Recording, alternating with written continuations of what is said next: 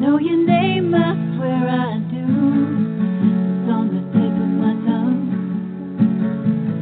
Sorry, what did you say?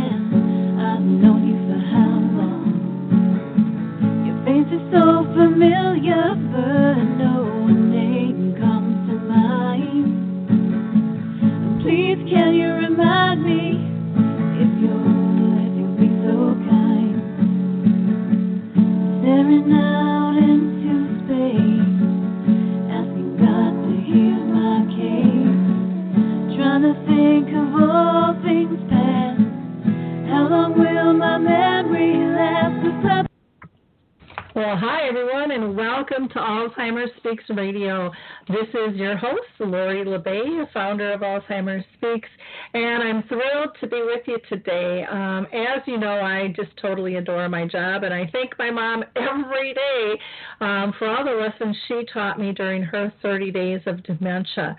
Before I introduce our guests, I always like to uh, tell our new listeners a little bit about us. So, bottom line, Alzheimer's Speaks is an advocacy based company providing multiple platforms to shift our dementia care from crisis to comfort around the world. We're also known as a, a media outlet um, for for those who are looking to reach um, families and businesses and individuals dealing with dementia. Um, we believe at our core that by joining forces and sharing knowledge and just having these everyday conversations about life with dementia, that that is really the only way we're going to remove the stigmas and we're going to get the, the tools that people need into their hands. And we know that um, it's working. Um, you know, we've been doing this since 2011, and um, I, I've just been so honored from the people all around the world that we have been able to um, to have on guests and to help lift their voice in terms of what their mission is in terms of shifting our dementia care crisis. We also believe that collaboration is just critical, and it's the only way we're going to win our battle against dementia. And we know that it's working thanks to each and every one of you. You see, your likes, your clicks, your shares with your Facebook friends, with your LinkedIn colleagues, with your Twitter tribes, with your Pinterest peeps, um, in your newsletters, um, all of those forms are pushing information out and allowing people to not be so afraid of dementia. To give them the impression that there are there are tools there are resources there are people out there that want to help. And because of all of your sharing um, again i can't thank you enough for um, getting us recognized as the number one influencer online according to sharecare and dr oz um, we were also recognized by Maria Shriver as an architect of change and just recently named by Oprah one of 14 of her health heroes for 2018. And, and those accolades, they go to all of us because this truly is a joint effort.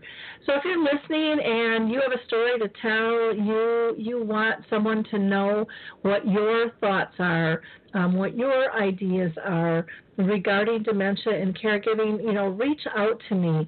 Um, everyone is welcome. This is a very respectful platform.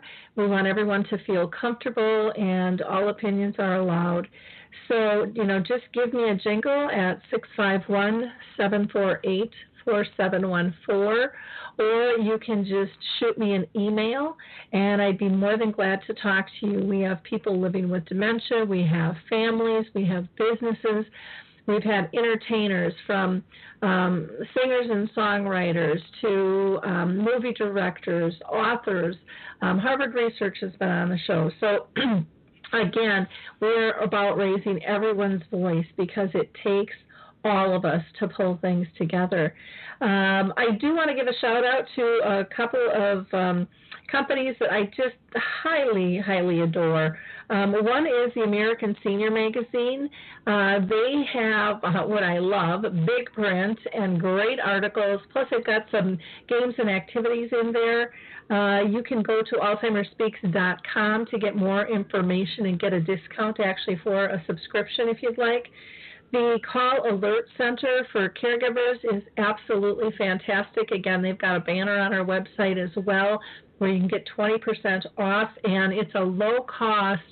Um, a tool that you can have in case a loved one or a client may wander because we never know when that's going to happen and it's under $15 a year plus you get that 20% off and then of course um, the alzheimer's research and prevention foundation again they are doing such cool stuff um, holistically to help people um, deal and manage with dementia I don't know if, if any of you read, but I was really highly disappointed and saddened that Pfizer has decided to halt all the research um, on Alzheimer's and Parkinson's treatment. And um, I, I, just, you know, they have been such a major player in the game, and I'm hoping that we'll we will hear more about that later because uh, very, very. Um, in, important um, for us in terms of finding a cure is, is, to be able to have these large companies continue to pursue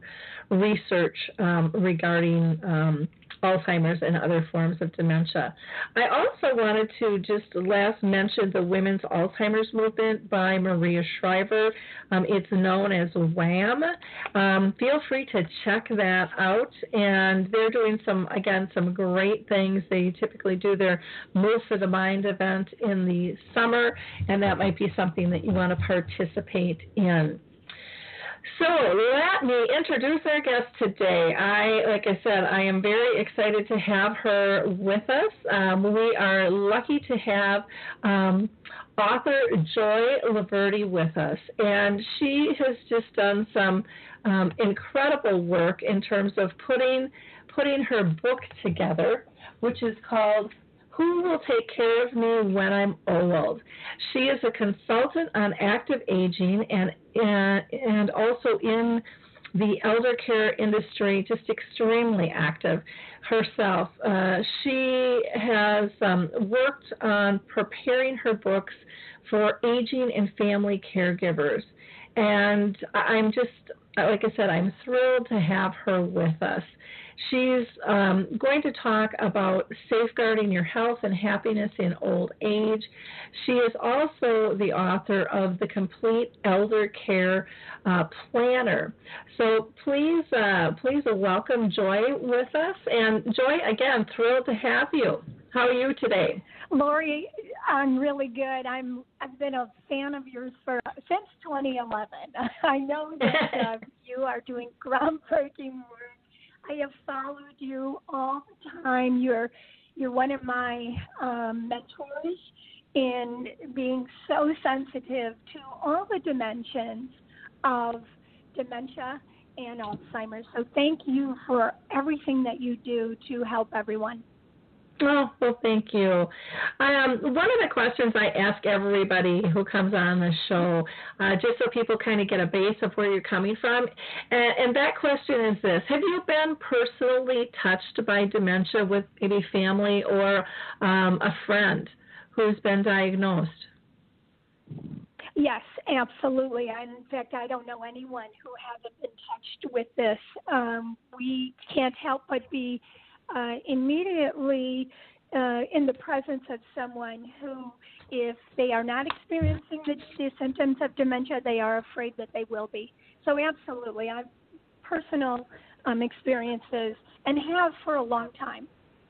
Okay, great. I appreciate you sharing that. It just, I, I think it gives our audience a little bit more background um, in terms of where you're coming from. Now, what pushed you to, to write this book? Um, who's going to take care of me when I'm old? well, um, interestingly enough, I began to write this book about 10 years ago, and the timing wasn't quite right. The Complete Elder Care Planner, my other book, is doing just fine.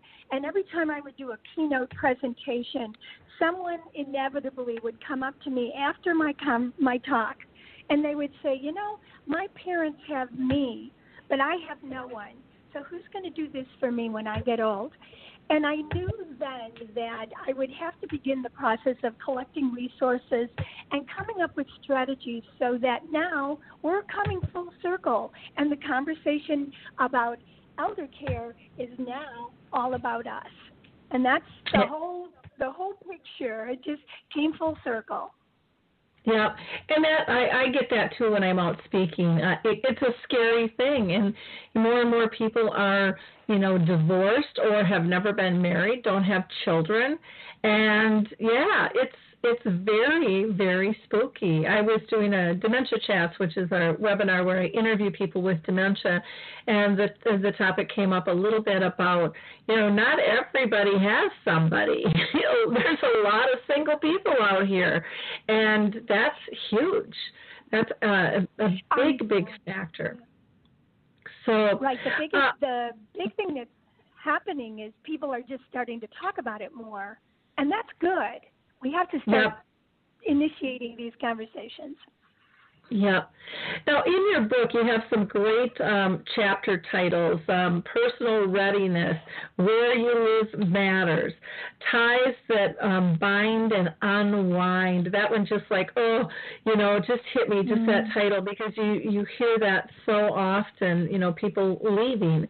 Um, you know, there is no tomorrow, and then safety nets. And, and under that chapter of safety nets, you really get into, um, you know, some dementia, and, you know, that's what I really want to focus on. But in that safety net section, you've got, you know, Dr. Me reframing um, sickness and health.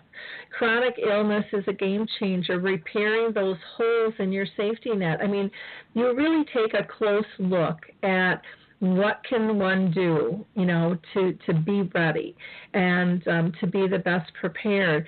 Um, but what I really wanted to focus on um, initially, and then we kind of go back to the whole of the book, but was you know, early onset Alzheimer's and, and the value of knowing because so many people are afraid to know. You know, they're they're worried about it, but it's like, mm, I'm yeah. just not sure I want to go there yet. So why don't we talk a little bit about um, just about that title and, and why you even chose that? Um, you know, what what was pulling at you? Okay, well, um, that that was uh, a thought that came to me when I thought about how I was hearing stories from people about being to- totally taken by surprise by someone that they love getting diagnosed with dementia or Alzheimer's. And so I said to myself, I'm going to put a chapter in here so that I can talk about the benefits of knowing early on. For example, being able to stay in control of making important decisions or minimizing risks of accidents and injuring others.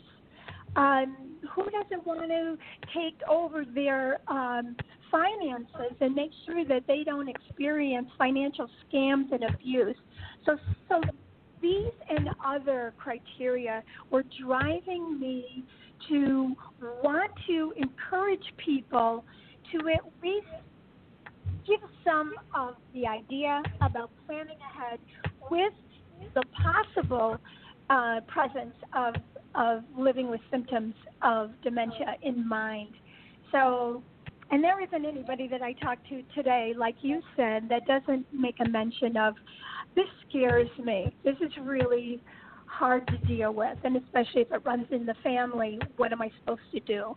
So that was yeah. the that was what drove me to say there needs to be a conversation with within this book about having the benefits of knowing early on.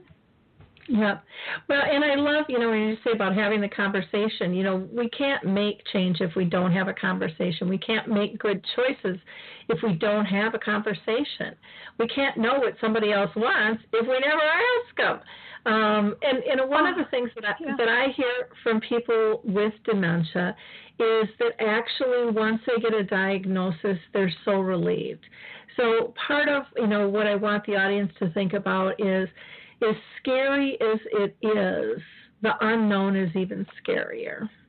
And when you have a diagnosis, at least you can now explain it to others. Um, because there's, I, I can't tell you how many times, and I'm sure you hear this all the time too, where people say, well, people will look at me and say, well, you, you look fine. You know, this can't be the oh. case. You, you look fine because they're in denial. They don't want you to have a chronic illness you know but we have to we have to Mm-hmm. push our fears aside and and deal with reality so that everybody can live the best possible life. Um, and it doesn't have to be scary. We're the ones making it scary. You know we're the ones that have kept it in the closet so we haven't gotten the research dollars and we haven't gotten the push that it needs because we're not having the conversation. And and granted the bar has definitely raised just even in the last couple of years but it needs to still raise so much more we have to get more people um, engaged right. I can't agree with you more. I um, know that the people who are getting tested earlier because they have specific examples of why they think they may have some kind of um, dementia, these are our role models. These are the people who are so brave and so willing to take take on this task of teaching the rest of us what is life like for you? What do you want from me? What do you need from me? How can I help? And um, in the meantime, uh, what can I do to make sure that your success is facilitated for as long as possible? Uh, I, I'm sure you're reading stories about people who are now diagnosed in their 20s and their 30s and their 40s. How brave these people are. And I can't get enough about reading enough about them so that they remind me of what it means to be responsible. hmm Exactly, and it's it's wonderful to hear that patient side. I mean, in any in any situation, you know, we have to talk to the person in the center, you know, that it's affecting, or we're we're never ever going to be able to truly meet their needs because we we haven't asked, we haven't understood, and mm-hmm. we and we can't avoid maybe trigger situations that um, are easy. Many of them are easily avoided if we would have a conversation and know that oh, the, the, the light or the glare is going to be something that's not going to be good for them, or whatever it might be. You know, crowds and and um, noisy places Mhm. and backgrounds and um, a lot of things we can we can make changes um, to help help people um, live better, you know, with a diagnosis. Now, you say in this chapter that after completing it, people will walk away with um, more um, weight to advantages and disadvantages of getting early early testing or early screening. Um, they can create plans for financial long-term care. Um, they can help help them get their legal affairs in order, um, be able to track the disease per well-defined stages, and effectively share their diagnosis with grandchildren and help um, change the face of Alzheimer's disease as a whole. And I think that those are just um, great things to be able to to walk away with. Um, I want to talk about you know sharing the diagnosis with grandchildren because I think um, and I want to talk about all, of them, but I, I want to start there because I just um, that one just kind of melts my heart, and I think um. I, I really believe in intergenerational engagement. So, what made you put that piece in? Because the other things are kind of more practical, you know, things that people talk Yeah. about, but that one's really relationship based. Well, I have heard the parents of grandchildren tell me they don't understand why grandma or grandpa is treating them differently. And the parent had a very difficult time talking to the grandchild and explaining what was going on. And I said to myself, well, if someone gets an early diagnosis, perhaps the best person to do the talking initially is the person who was just diagnosed. And to do your Mhm. best job to treat each child individually and and sustain the relationship as best you can and just tell them what you can uh, based on what you think is the child's basis of understanding and, and just just like you said before the idea is to make sure you're talking to the children or the child and not pretending like the child does not notice because children are quite uh, they know what's going on as we Oh, all yeah. know whether they're yeah, you know. And it's like, why wouldn't you take charge of these relationships and just do your best? Your best is good enough to tell them what's going on. Yeah, and, and that is um, so true. How um, kids know, and and I know, you know, this was a long time ago, but you know, my mom had the disease for 30 years, and initially, I mean, it wasn't talked about. Um, and then I got pulled into the loop fairly early on with my dad, and it was just kind of he and I, but we didn't really talk about it with the rest of the family, not my siblings, not her siblings, not friends. It was just really kind of this private thing, and yet everybody knew what was going on. And then my daughter, who um, has only known her grandma with dementia, um, you know, didn't know that there was anything wrong. That was just who grandma was. But she was always, you know, mm-hmm. as she mm-hmm. got older, part of the conversation. And she's now in the business as an activities um, director in life enrichment, whatever you want to call it. But, um, you know, I think it was really life changing for her. And she was able to um, give my mom so much joy and peace because of her interaction. Uh, and and you know that's yeah. that's so precious just so so precious with that. Yeah, yeah um, grandchildren. yep, they're they're pretty wonderful in so many ways. You know, I used to also yeah. um, go into the schools and talk with junior high and high school kids, and they would talk about how their family dynamics changed, but nobody would tell them how they could help. Mm-hmm. And so I think I think yeah, yeah. again that's so important.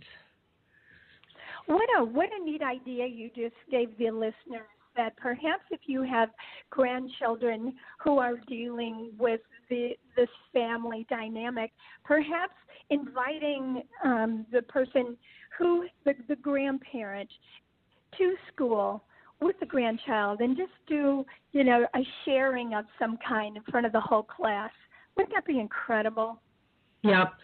Well, when I got in and talked, you know, they they actually talked about putting together like support groups for this for the kids. They're like, we have support groups for yeah, everything yeah. else. Why why can't we have one for caring for someone? Because what families don't realize, and and I'll put my own in there, is that we're, we think we're protecting our children, but the family dynamics are changing, and they don't understand why but all of a sudden they're not getting as much attention and someone else has come into play so in a child's mind they're thinking what what have i done wrong mm-hmm. you know what yeah. you know and and that's just where they go um, because it's not explained why you know mom or dad is spending more time with grandma and grandpa or whoever it might be um, and less time with them or be, having to miss some sports games or whatever it might be.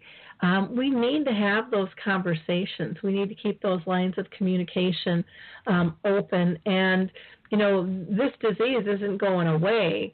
So we need our kids to be prepared. You know, we need our children to be compassionate. We need them to be involved. We need them to be mm. creative catalysts because they have some cool ideas, you know, that can really help um, this whole dimension of dementia.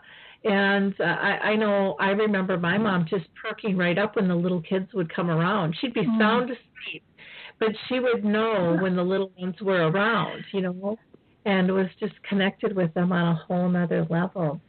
Now, in this chapter, you also talk about money, memory, and more. So, what would you like our listeners to know about that? Because I think I think that touches on three, you know, really important factors because our, our heads are spinning, you know, when this diagnosis hits. Oh.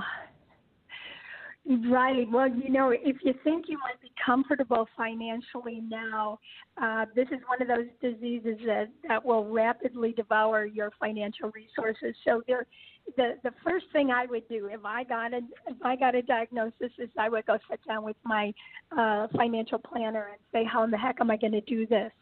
Uh, there mm-hmm. is, uh, there is so much of a need to have money, but a real close second to that, besides paying for drugs and special care workers and things like that, is creating a plan for for safeguarding your financial well-being. So, what about uh, what what uh, guidelines are you going to put in place with your financial advisors or your family about not getting scammed? And that is just that's the other thing I would do right out of the gate is there are there are certain things that we can put in place like a um, like a letter that is an agreement and infor- it could even be informal between you and your financial planner that says hey if uh, you see that I am not tracking you uh, mind wise, please let me or someone I love know that you're concerned about that. So these would be safety measures that we'd be putting in place right out of the gate. Mhm. Well, and that's really important because the whole scamming issue is just so huge these days. I, I just heard of another one the other day, and it, it just makes my head spin. It's like as soon as one gets squashed, there's another one out there, and it can happen on, mm-hmm. you know, on a mass level, or it can just happen on a individual, personal level, where somebody comes in and takes um, power of attorney over and pushes the family out, and it can be a perfect stranger or a neighbor or a friend, and weird things happen when it comes to money, and and people really oh, need to yeah. have a yeah. a good good healthy discussion on that. You also talk about housing, and and I think that that's just such a critical one. And, and part of you know why I probably come from that space was I was in real estate for 25 years and, and dealt with people on that issue all the time. And you know, I just I I, uh, I am so in agreement with you about you know the earlier you find out, the more input and planning you can you can be involved in for the future of your own life. And I know people look at it. Uh, they seem to frame it as end of life, and I don't want to go there. And really, mm-hmm. it's just it's smart living you know it's it's good living it's it's maximizing things and we have to we have to get people to switch their their mindsets on that don't you think Oh, absolutely. I mean, you know, Alzheimer's is a chronic disease, no different than Parkinson's or or arthritis. And so we make plans to alter our lives, but it doesn't change the essence of who we are. We want to stay in control. We want um, to to look ahead, surround ourselves with the kinds of people who can teach us what to do, and then and then live our life. Uh, you know, Alzheimer's is not a prescription to stop living.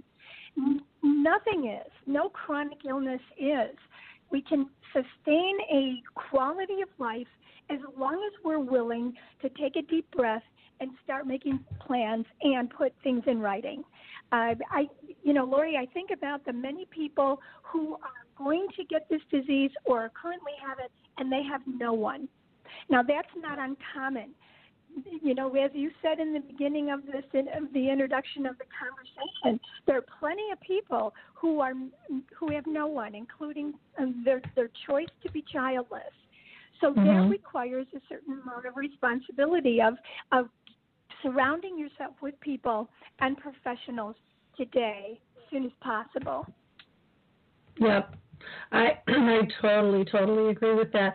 The other thing is um, it always amazed me, even when I was in real estate, was people would think, well, I can't call somebody unless I'm going to move right now, or they're going to hound me, you know, to find out, you know, what are their assets that they're sitting on right now, um, or going for tours. And, and people you know, the good ones aren't going to hound you, and there's there's very few I, I think out there that actually will. They want to build a relationship. They want to get to know you. Yeah. Um, I'll, I'll never forget the woman. It was like, huh, like 11 or it might have even been 14 years after I went out to her house, and I touched base with her twice a year, just checking in, no big deal. And she called me out, and we were sitting in the living room, and then she got up and said, Excuse me. And then she went to her kitchen drawer and she pulled out the information I gave her all those years prior. Uh-huh.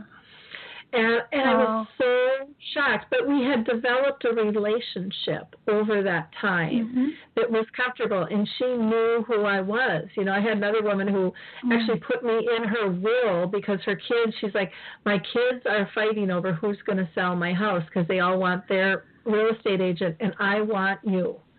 And so she wrote me in her will to make sure that I Oh. was the one to sell her house because I had sold and found them other houses, you know, over the years, and that's where. She, but she was going to take control. You know, she wanted it done her way, and um, It's and, so and good. So good. yeah, and and she wasn't embarrassed about it. She it made her feel good. It made her feel good, and she knew that her kids couldn't fight. They couldn't argue over it. It was it was decided. she was pretty darn smart. yeah. Um, you bring up a really good point. For people who want to avoid family squabbles and for people who have no family to depend on, if you look around your your local community, there are people that are are so knowledgeable about every aspect of planning for a longer life, whether it's money or health care or housing and so on. And the earliest that you can you can create a relationship with these people. They don't need to sell you anything. They probably won't if you just tell them, I just need to know you're there. And I would Yep. like you to get to know me just as much as I would like to get to know you because the day might come when I need to call you. So would you just know that I'm not going to move in and I'm not in- interested in selling my house? But would you sustain a relationship with me? And could I call you in case I, I need, have a question you can answer?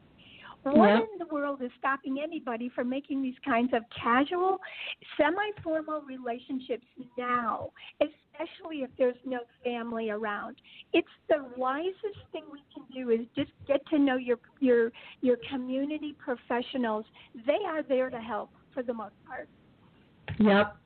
Yeah, and they they really um you know things have changed so much in terms of how they do business. Um it, and and the laws have have gotten much stricter too on what they can and cannot do. And know that you are always in control, you know, of that situation, you know, to say no and to stop and you know if someone's bugging you, you know, what do you do if it's if it's uh, if you got bad service someplace else? You call the manager. You can do the same thing, you know. Or you just, um, or you just, or you just put it on Yelp. yeah, yeah, exactly, exactly. And if you don't know how to do that, your kids or grandkids can probably probably help you with that. Um, what, what's your feeling about going out and touring places in terms of of where you want to live? Well, this um, I would start with the money card, of course. Um, it- you, all you have to do is is uh, first question. You, you might not even have to uh, get out of the house, but definitely call at no less than three to five places and find out how much these places cost. And Mhm. and then and then get a they can send you a copy of their agreements and then the first thing you do is you take that agreement and you you take it with you to a legal advisor who will look over the agreements. So that would be the first thing for for my plan. Then if I I agree that yes I I could negotiate the agreement and yes I probably could afford it, then I would do um, self-guided tours, meaning I would show up without uh, notice and I would go there in the in all three times a day, different times a day, morning, noon, and night, and especially on the weekends because the weekends are when you find out how many people are available to to assist when um, when it's a, a lower sta- a lower number of people available. You know there is a um, reason why the good places are full. And you need to find out which places have waiting lists and why are they so good. And those those are the that's the homework that we're required Mhm. to do in order to get good care later on. Um yeah, the bad places don't have a waiting list and they're and they're always uh available but um it's just uh it's it's just a matter of asking questions and then also when you go there in person, how do you feel? How do you feel about these people? And then of course getting references. Mhm. Well, and I think too, you know, one of the things that I always tell people about references is know who you're getting them from because references are great, but um, you know, if you your personality is different probably from the person you're getting the reference from. So what what's important to them and what they liked about that person may be different than you. And I have seen people go, well, you know, my aunt Betty gave me this referral, and I really feel like I have to go there because they're worried about her feelings. It's like, no, you have to worry about your business, your comfort level, and if if that's not the mm-hmm. right match, that's okay you know recognize yeah. that and and and talk about that again it, it gets down to us being comfortable having a conversation and you know visit a place more than once um, ask people who live there you know what do they like and what mm-hmm. don't they like see if you can get tours from them because they truly are are the voice and um, because staff can change uh, too so just because you like something three years ago you know, if you're deciding it's time to move, take another run at it and check because cultures change, staff changes, um, you know, residents will change, and all of that can we, can make a difference as well. Yeah, you you bring up a really good point. One question I always ask is, um, is this a good place to work? How long have what's the average length of time an employee has worked at this organization? If they're doing uh, lots of revolving door employees in and out and hiring and having to hire all the time, that's a clue that it may not be the kind of quality of care that you're looking for. So find out uh, the average length of stay for the the employees because mm-hmm. good places people don't leave. Yep. That's that's very true. Very true. I know at the nursing home my mom my mom lived in one for 14 years and for 10 of it, it was really good, but the last four was really difficult because they had three staff that were absolutely fabulous that worked as a team, and they all left, you know, within about a month oh. of one another, and they mm-hmm. never regained what they lost. You know, and they had they held so much history in terms of residents and stuff. It was really hugely impactful, and um, it was just never the same you know. And i'm not saying that happens in all places but it can. Um you know other places will have um training set up and you know they'll they'll just plug those holes and get them filled up right away and and not skip a beat.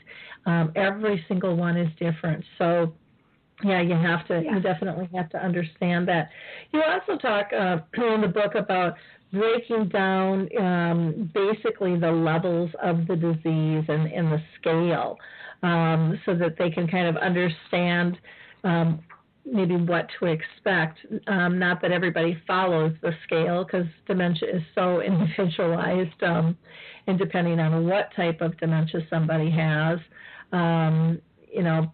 Plus, there, there, can be some misdiagnosis on top of that, um, which happens in any medical situation. You know, it's not it's it's not a perfect uh, perfect base there, but I think right. that that's very helpful helpful information. And then you you go into talking about um, you know getting in touch with the doctors and updating advisors as things progress, which I think is again it's you know you talk about building that team to support you throughout this, and that team can't help you if you don't update them.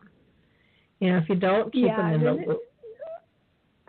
Exactly. Um, that, you know, I wrote this book from the perspective of someone not having anyone, no caregivers. Mm-hmm. So, mm-hmm. so you know, who who are we going to surround ourselves by um, on a on a regular basis? Who's got our back?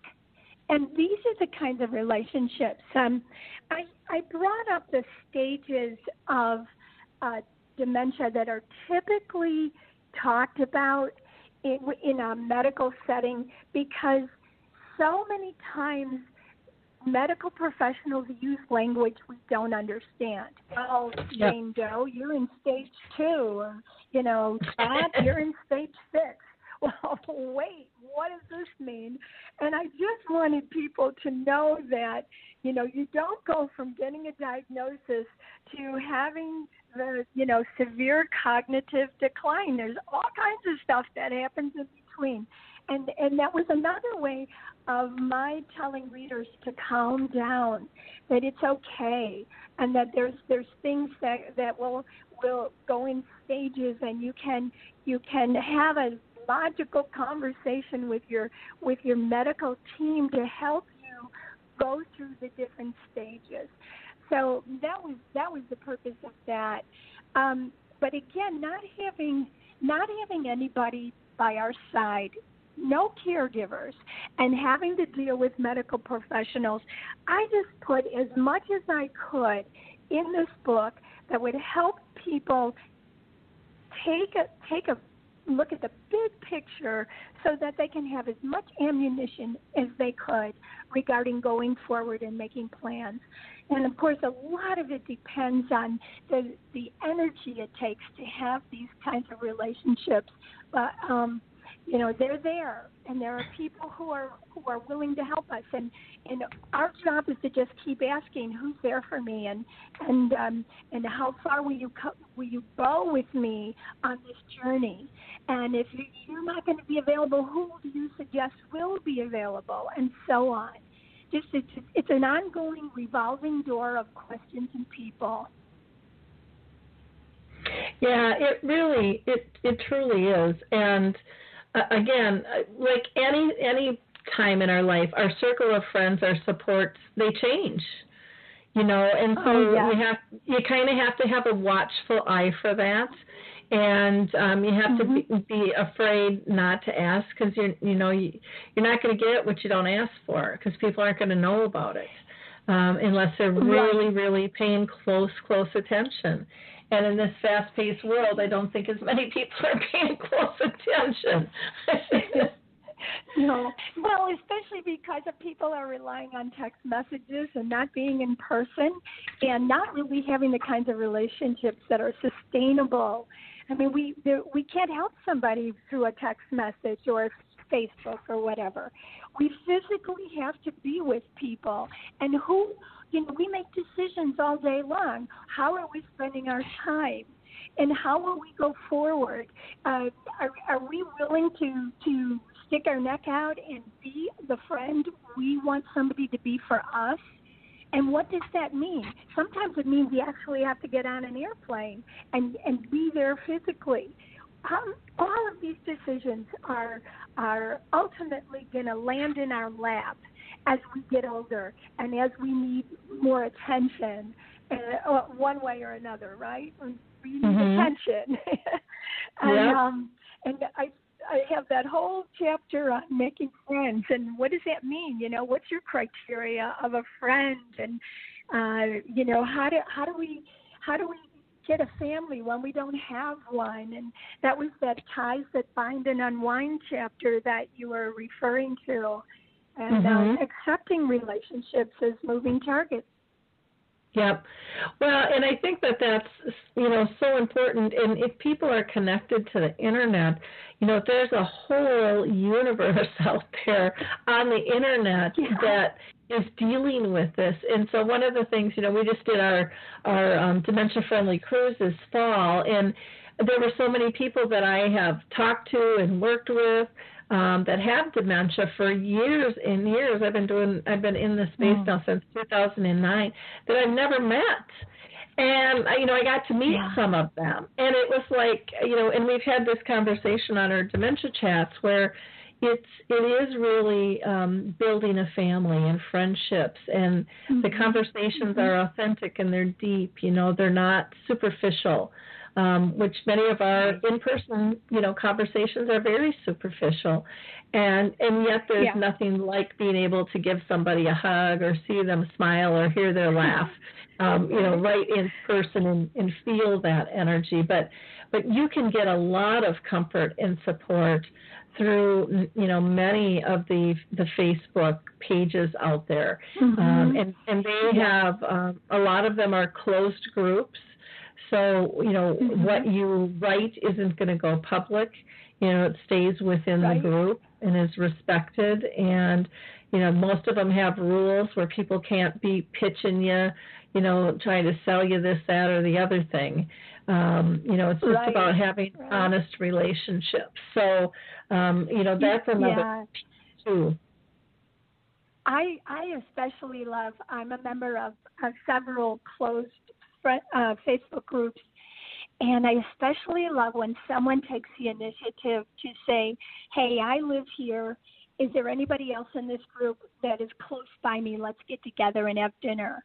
And and you see that very often, so you can start. Yeah, I mean, you could be as isolated or as um, forthcoming as you want in these groups and they are Mhm. quite helpful because you can be sure at two in the morning somebody's on there talking about Yep. something and um you've got an instant instant ear so Yep. yeah it's uh, it's good it's good every kind of relationship we can have really helps Exactly. And you, you know, you might end up communicating with somebody overseas and, you know, hearing um, what they're doing over there because, you know, I, I, that's a, even bringing the, the memory cafe over to the U.S. and the dementia friendly communities, you know, uh, that's how it got here. Um, really was through Yeah. through Facebook these groups, you know, with I talked with Norman McNamara, who's um, just a huge advocate, and he is personally living with dementia.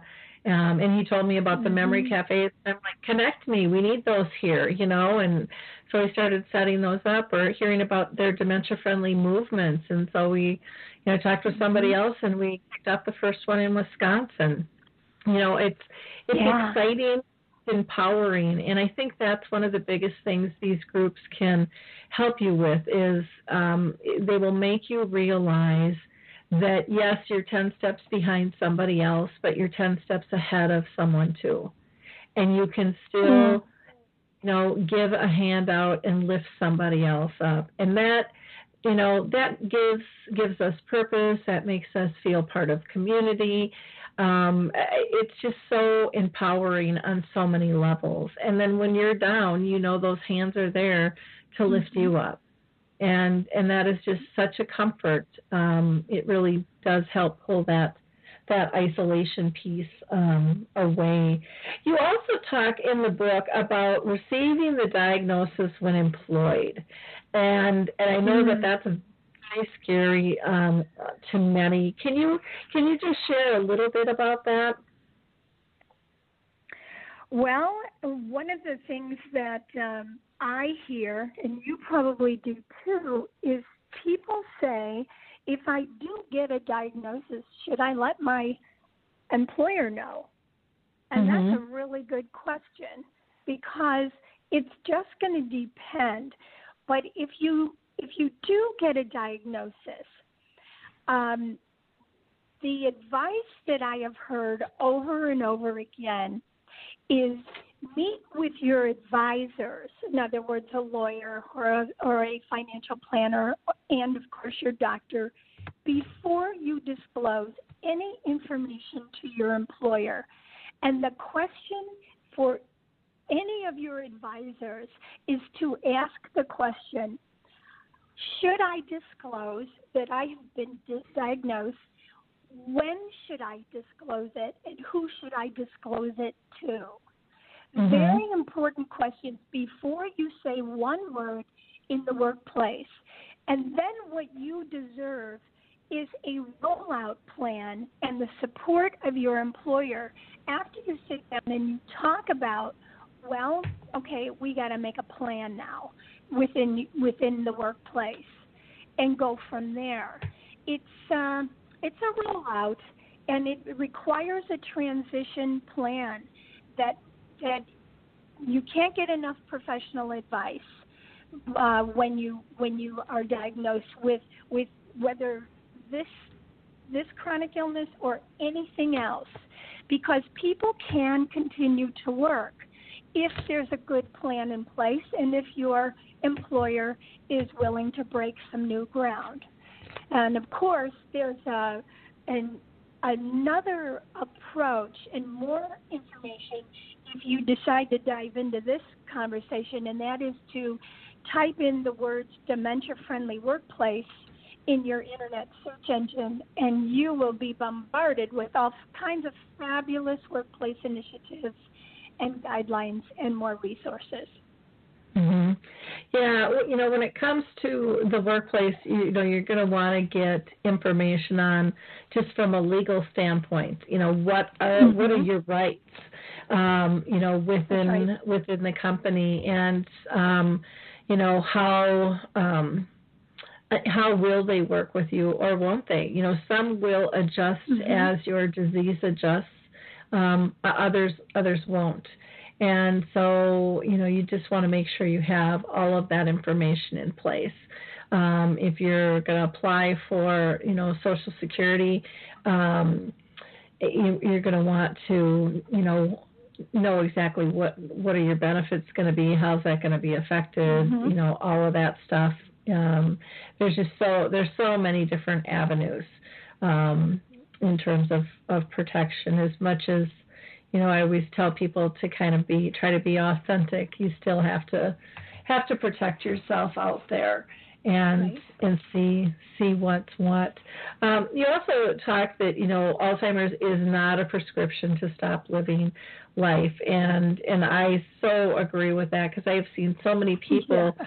just blossom, and they actually say, I, I now uh, this is the first time in my life I have a purpose you know, they really feel oh. called to raise awareness and educate and be supportive of others. And they, their whole world, they look at it differently, just like anybody would with any chronic illness.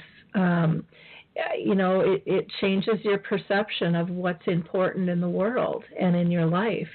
And, um, you know, that's pretty dang powerful stuff. Um, many have found, I think, a peacefulness in a strange way um, in the disease. Not necessarily all the time, you know. I mean, I'm living my life's passion too, and but I'm not at peace all the time. you know, it's right. still called life, and you got your ups and downs, and you know, nothing nothing is perfect. That's for sure. Um, but we have about 10 minutes left. Is there um, a, a, particular chapter that you'd really like to um, kind of dive into a little bit more? If not, I'd love to talk um, about the um, ties that bind and unwind because I think that that's just kind of a cool, cool thing that kind of gets people into relationships. But it's up to you. Yeah, let's do that. I I um I love your diving deep in the uh, early diagnosis. Uh, I'm sure people are getting the picture that it's not the end of the world. In fact, it's the beginning of a of, of a time in life where people may surround you and, and lots of surprises in a good way. But uh, other than that, let's talk about ties that unbind and unwind. And um, it's a it's an interesting uh, concept, right? Uh, we we have to uh, think about what you mean you're not going to be here forever? I mean wait a minute. That's a tough place to go. And yet it is um the way the world works is um people are going to come and go. We're going to have friendships and uh, we're just going to be totally responsible for the amount of support we have at uh, as we get older and older. Now, the good news is is I have seen for myself I have a lot of old people in my life, people who are 30, 40 years older than I am, and they have been my role models for forever. And the good news is these are not people who necessarily have a lot of money. In fact, they are just living on uh, Social Security for the most part, Medicare, and so on. And yet, time after time, they are surrounded by people in their final days, people who absolutely would do anything for them, and so on and so on. And I was always, how did how did they do this? How is it that they are surrounded by people who love them so much, and yet they have outlived absolutely everybody in their family and are constantly in the process of making new friends. And that's mm-hmm. what that chapter is about. How in the world do you do that? So ties that bind and unwind. Here we come, right? Yep. Well, and I love you. As soon as you flip that page, it goes to the Broken Hearts Club, accepting relationships as moving targets, and they always have been. You know, mm-hmm. having dementia, growing old doesn't make any difference. You know, and I think that that's um, something we really need to teach our children. Is that it's okay to say goodbye to somebody who doesn't align with you anymore. You know, and I, I know mm-hmm. I didn't get that until I was really older that it's like you know what i i don't have to put up with this i don't have to i don't have to feel obligated to continue a friendship because it started because things change. And it doesn't feel oh, good. I'm, yes. You know yeah anymore. or being disappointed. Yeah mm-hmm. you, you know we you know we depend on people. We we're we're dependable. We um we might ask for a simple favor and we get let down. Like wait a minute what am i doing? This is not good. I know that i'm lovable and i and i know i'm certainly capable of of being dependable and loving others. So how how do i take the the how, how do i have the courage to really surround myself with people who are my true friends and how do I become a true friend to others? And these are the questions, these are the kinds of questions we will be asking ourselves as we go through this litany of people who are coming and going, because they are coming and going. Yep, yep. Well, you also talk in this chapter, and I love this widow, widowhood before and after, because a lot of times mm-hmm. when you're mm. dealing with a chronic illness, there is that that loneliness uh, when someone is still here you know your relationship is changing and and and moving and and shifting and then you know afterwards when when someone you know passes and in different types of relationships um you know or late life divorce um we're seeing more and more of that um you talk about being estranged or alienated you know, like you said, oh, yeah. relationships are very much moving targets, and how do you handle that? You know, how do you how do you live with that? Um, you talk about zero isolation, and and um, you know, uh, you know, how do you develop a family around you? Um, how do you deal with the loneliness of of just preparing a meal for one? you know, um, all kinds of different things. I mean, you've really, I think, gone deep in a lot of this. Aging without children yeah. requires extra mm-hmm. work. And I was just talking to somebody the other day about that. And, you know, it's, it, you know, the support's not there. I, I have one daughter and a great son in law and grandkids. And, I, you know, I just thank God every day because, I, and I'm not that old, you know, I'm um, pushing 60, but it's like they are just there for me you know? Um they just are. And and i try to be there for them. And i just think how lucky am i? But not everybody has that. You know how do you get yeah. connected and stay connected um is so um so so important. And how do you make new friends? I have a group called um, dementia reentry um caregiver group. And and they're really you know struggling with how do you make new friends? How do you figure out who you are today because you're not who you were yesterday? And you know it's kind of like who do i want to be when i grow up? Even though you you look at yourself and go i am grown up but i'm still asking myself that question.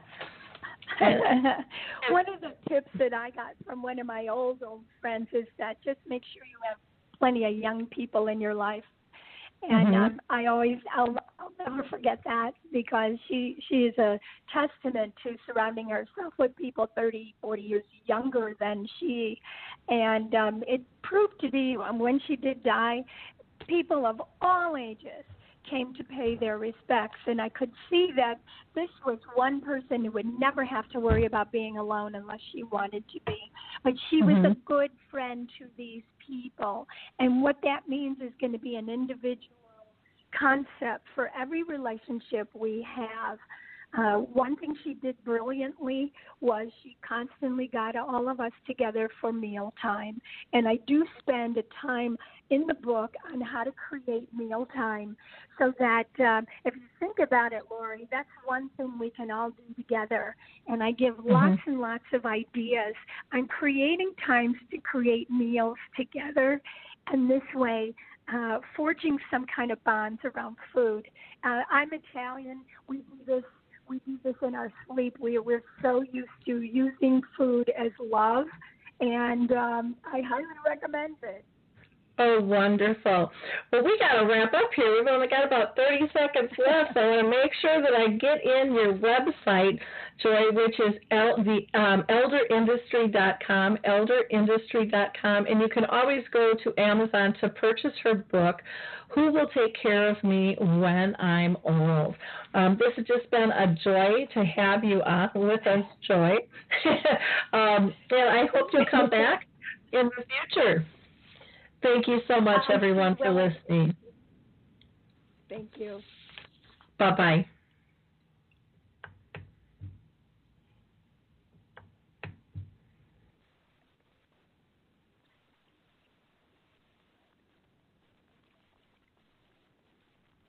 Well, hi, I'm Lori and, and I wanted to tell you about Alzheimer's Speaks, which is another great podcast. You see, my own mother lived with dementia for 30 years, and I felt lost. Did you know every three seconds someone in the world is being diagnosed with dementia? Odds are it's going to hit your families too. We want to help you connect to services, products, tools, research, and stories so you can be prepared. Please subscribe to Alzheimer's Speaks on your favorite podcast platform.